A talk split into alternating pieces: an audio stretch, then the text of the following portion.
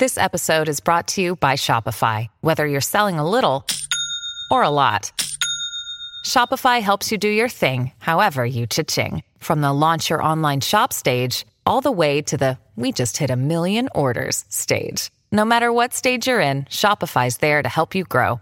Sign up for a $1 per month trial period at shopify.com slash special offer, all lowercase. That's shopify.com slash special offer. Hey, it's Travis with a hotel news flash. First thing is first, our Patreon tiers have changed, and since everyone has a few extra Christmas dollars, I'm going to give you some ideas about where to spend them. Our Lobby Boy tier, $1 a month, gets you a shout out and your name in the guest book, which I post to our socials. Do not, my friends, overlook the value of the $1 tier. This is an excellent way to support the show without breaking the bank, and it's pretty easy for me to keep up with. Like those Wikipedia pleas we all scroll past say, if everyone hearing this slid us a crispy $1 bill, we could build the empire.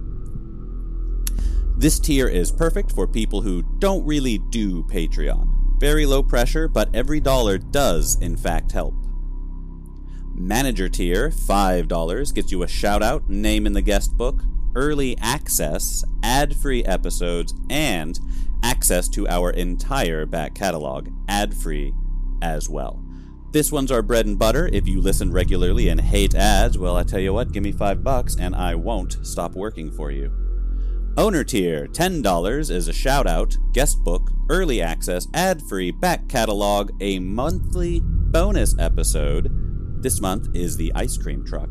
And monthly episodes of The Hotel, The New Crew, and the ongoing adventures of the bellhop, the concierge, and the auditor.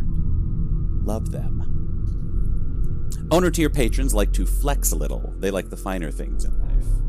And finally, the hotel tier. 20 bucks a month, and now that's not nothing. I know how many dollars 20 is, and I know this tier is not for everyone. But for those who are able and choose to check out the penthouse, you will get the shout out, the guest book, the early access, ad free, back catalog, bonus episode, new crew, and, and, and. This is now the only tier that will get postcards mailed directly to their homes every month bonus episode postcards, and the Izzy Filthy Gut Chavez original episode postcards. Whatever tier you consider, we all appreciate it very much. Every dollar goes right back into production. I buy my groceries with SCP and Mayfair dollars. So this show is run entirely on the kindness and love of all of you listening. Well, your money anyway, but we appreciate the love and kindness. Also, I have in the past two weeks received like four things in the mail sent back to me from Germany. To any of our Germany based listeners who are waiting on postcards or keychains. Sorry. Hang on. I'm gonna send it all back out. I don't know what's going on. And finally, a little schedule update. We are not posting new regular episodes in January. We will be taking a little break and coming back in February with something really special and really cool and really exciting that I will tell you all about, uh, like tomorrow, in the announcements for the episode that comes out on the first, day after tomorrow. These announcements are just a little long already, so we'll do that in January. Uh, you know what? Maybe we'll call that season six. What do you think? New Year's Eve seems like a natural season break for the show, doesn't it? I mean, we're basically just making episodes. My friends, we'll keep making new hotel stuff until you stop listening the idea of seasons is just a holdover from us growing up with network television and, and back when we didn't even know if we were going to make new episodes. Yeah, we'll do that. So season five is over. Surprise, life is chaos. Season six starts in April. But the good news is we're just going to keep releasing old bonus episodes. You get three more in January from our back catalog until February when the new uh, the new stuff starts. Um, speaking of which, I'm also going to be putting all our old, all our old bonus episode postcards up on the store. I'm not going to edit out that flub. That was my first flub. I don't feel like editing it. You guys are fine. Um, so watch out for those. We will go fast. They will go fast. I'm not editing that either. Life is chaos. Embrace it. They will go fast. I only printed out like 25 of each of the prints so I could get all of them at once. So that initial run of postcards will probably sell out quickly, so act fast. I'll put those up on the store, let's say, first week of January. Um, keep an eye out. I also made a new playlist. Find it on Spotify, The Vermin, parentheses, the hotel podcast, uh, to celebrate the canonizing of Izzy's original character, The Vermin, who showed up at the end of The Reaper's Envy. I'm sure good old Verm will show up again at some point. Um, and then Izzy also picked, like, I, I put like six songs on this playlist, but then he added a whole bunch, so check that out. And lastly, a quick plug for the follow up showdown a podcast Lauren and I do with our good friend Paul Getz. I've mentioned it before. We all discuss and come up with pitches for movie sequels that don't exist. He puts a lot of work into it, it's a lot of fun. Check it out. Okay, enough of that. Let's get on with the episode. I really like the manager bonus episodes. She's so great. She's so sad. Niall did an awesome job with this postcard too. He did that fish manager design I like. Remember? I don't know. Check our Twitter. Okay, Happy New Year. Enjoy your bonus episodes. Lots more stuff coming this year, so stay tuned.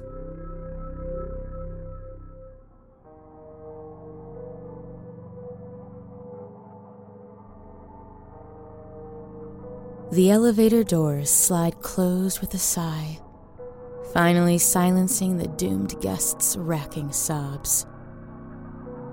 Sometimes they figure it out a little early and well, they don't like it any more down here than they do when they figure it out in their rooms. The lobby boy took him up, nodding sympathetically, but surely easing him across the carpeted lobby. He threw quite a fit. The guest, not my lobby boy. There are two suitcases of debris littering the furniture, floor, and front desk he didn't go quietly. I use a pen to push chapstick, sunglasses, toothpaste, socks, car keys, and more off my desk. The owner appears from nowhere and surveys the damage. He throws his arms wide and scoffs in disgust at the mess. I shrug at him. Industry hazards. Some guests just get sloppy when the end comes. He tries to pick up, compulsively cleaning like a waylaid vampire. Once his arms are full, he sets a collection of this garbage back on my desk before grumbling over to stuff clothes back in their suitcases. I notice the guest's wallet among the pile of odds and ends.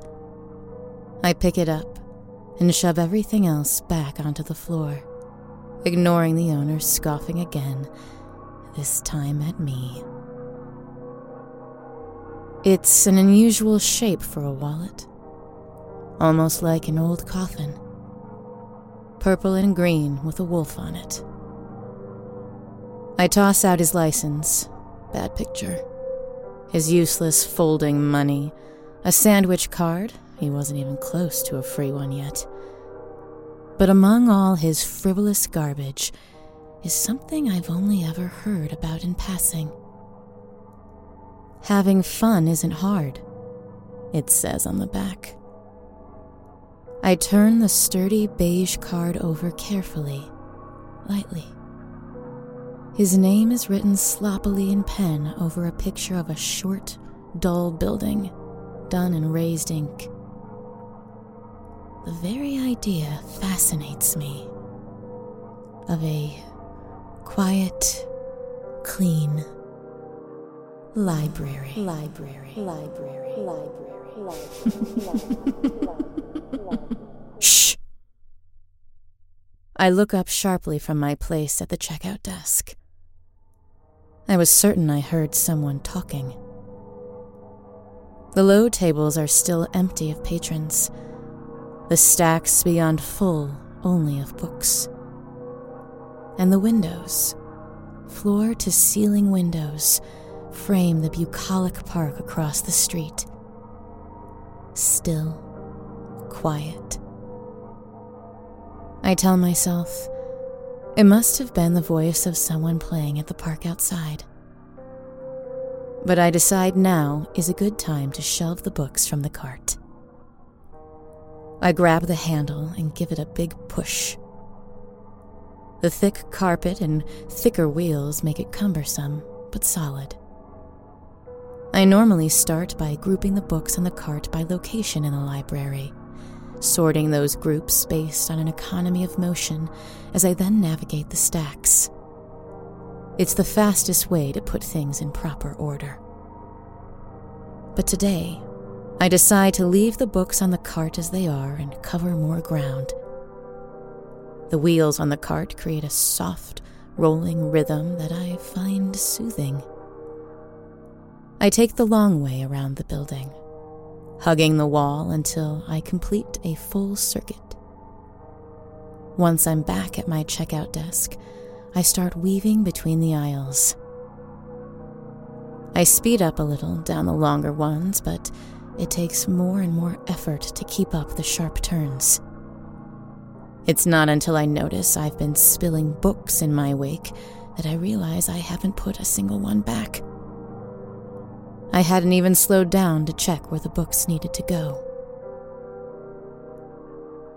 I've been hunting. Hunting phantoms, I tell myself as I backtrack and pick up my trail of books. Behind me, I hear a familiar, soft, rolling rhythm. I whip around, and my cart looks just a little farther away than I was expecting. I don't move. I listen hard for the smallest sound. Nothing but the air conditioner. After long seconds of stillness, I bend back down to complete retrieving my books. As soon as my arms are full, I hear it again. This time, I turn around fast enough to see the cart jiggle to a stop and a few books fall off the lower shelf. It looked almost like if someone had been standing there and ran off, it would have had a similar effect. I place the books in my hands onto the shelf next to me without taking my eyes off the cart. I barely breathe. Sweat, ignoring the air conditioner entirely, starts to bead on my forehead. I dart my eyes to the stacks ahead of me as quickly as I dare. I shift my weight forward and reach my hand out to the cart. Out of the corner of my eye, just barely, I see the books I just set down slide backwards behind me. Something is pulling them off the shelf, pulling them towards it. I grab the books and spin around to confront this phantom. But there's nothing behind me. The books come away easily in my hand. Both directions down the aisle are clear. The cart is still. I am alone. Sighing deeply, I decide that if whatever this is isn't going to kill me right away, I should try to get some work done. I check the books in my hands to see where to place them on my cart, but they're blank. Different sizes, ages, materials. For all intents and purposes, they look like normal books, but no titles. No author names, Nothing. I flip through the books, and they're all filled with handwritten names. Nothing unusual about that.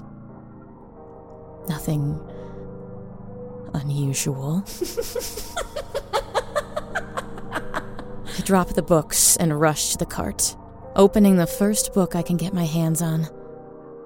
Blank cover inside filled with hand scrawled names. I toss it aside and grab another. Filled with names, another, names, blank on the outside, names on the inside, again and again. I tear through the entire cart, dropping books in cluttered piles at my feet. All the same, I growl in frustration and push the cart over loudly. Every book on the shelf is blank now. Were they always? I run towards the center of the library, towards my checkout desk, grabbing books as I go. Each time I pull a new tome, it's filled with names. So many names. Behind, a soft rhythm pursues me. Behind, blank books fly from their shelves. Behind, thousands of pages with names of the dead explode. The shelves, twice as tall as I am, rock in each direction and cascade into their neighbors. By the time I clear the racks and slide to a stop at the community reading table, it's too late. Shelf after shelf drops almost every book we have into each other, exploding in a violent paper cacophony. Dry, dirty, dusty paper flits down all around me. The air conditioner thrums in a soft rhythm that gets louder and louder, colder and colder, until it's whipped the tattered pages into a frenzied cloud of a thousand deadly cuts.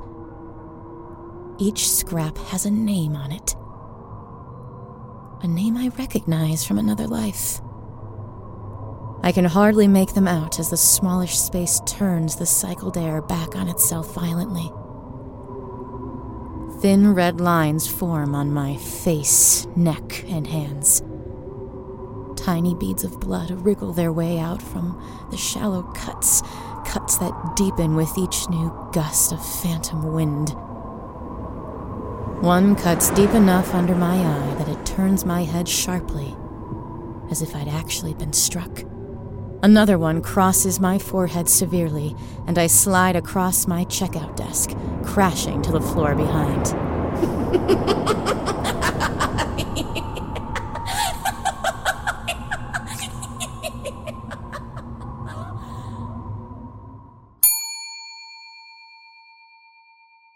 Hey, this is Travis with a brief ad break.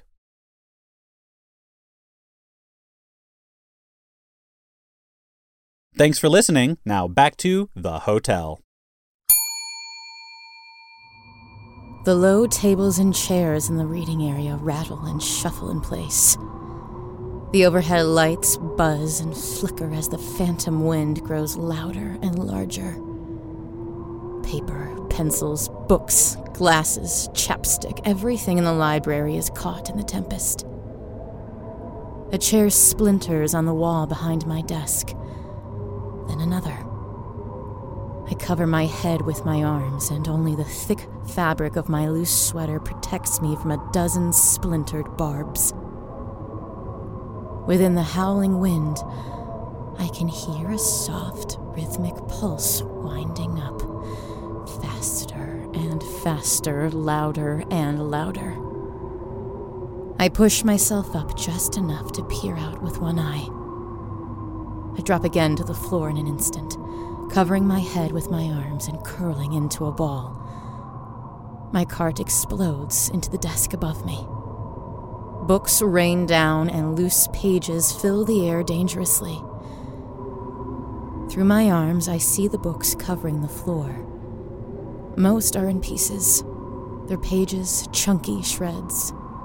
Some have merely broken at the spine and fallen open but all share the same terrible story. Name after name after name. I know each one.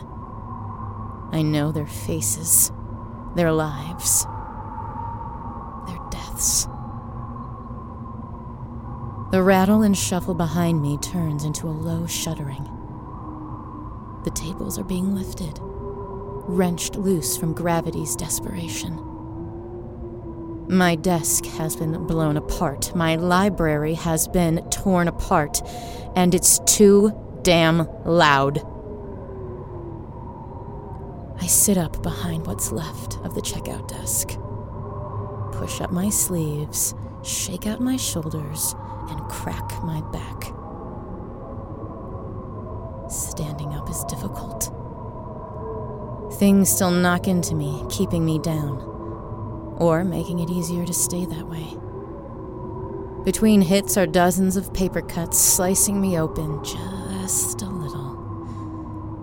It stings and bleeds. Not enough to stop me, but enough to make the idea appealing. The roaring wind and chaos stings my eyes, forces me to squint. I can hardly see what I'm doing. I can't hear at all, and every second I am beat back and wounded. At the heart of the library is a cluster of debris and darkness. Dust and paper, furniture and glass, all knotted together and consuming.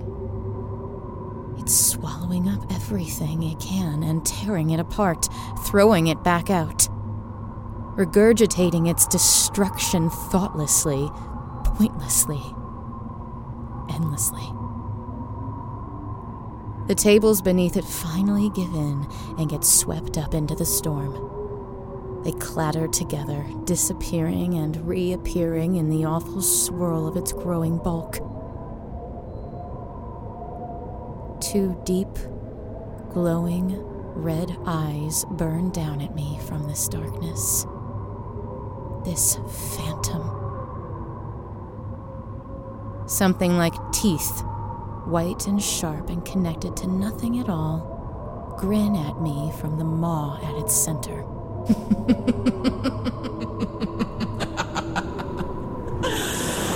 Are you done hiding? It pulses and the tables swirl faster.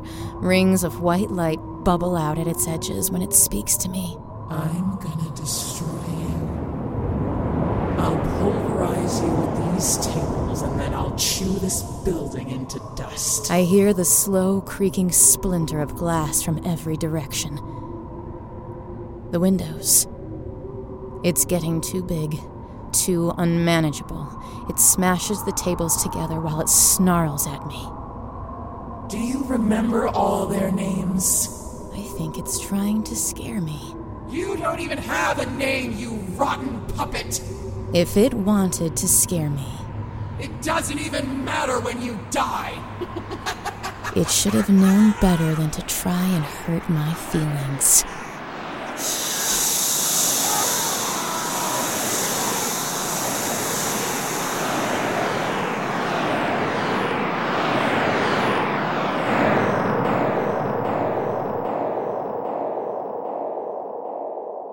The wind dissipates, and the tables fall in an obnoxious heap.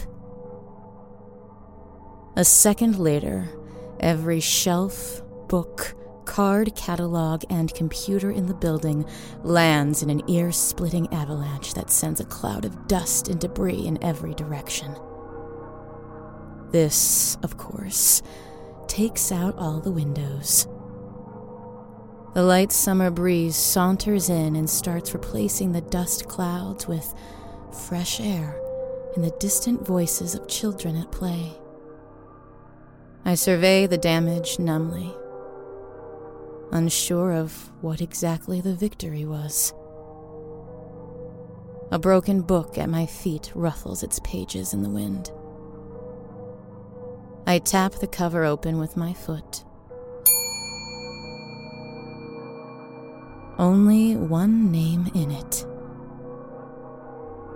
I look back up and see the owner stacking suitcases in the corner of the now very tidy lobby. He's all dust and bones by now. My own hands are rotten as well. The guest book in front of me lies open on my intact front desk. Yes, just one name in it. The same name that's in it every night. Tonight's guest. I actually sigh in relief, catching the owner's attention. He looks at me questioningly, but I just hold my putrid hand up and shake my decaying head softly.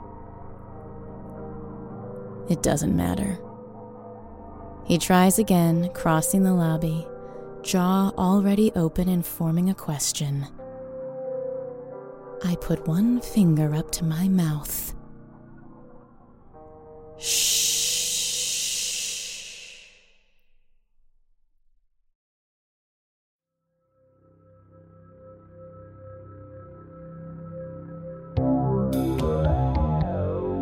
The Hotel was created and produced by Travis McMaster and Mark Whitten, starring Kelly Nienaltowski as the manager, Mark Whitten as the lobby boy, Graham Rowat as the owner, and Christa Lewis. Music by Lauren Pokorney, West Rodri, and special guest composer Zach Tatom Drake.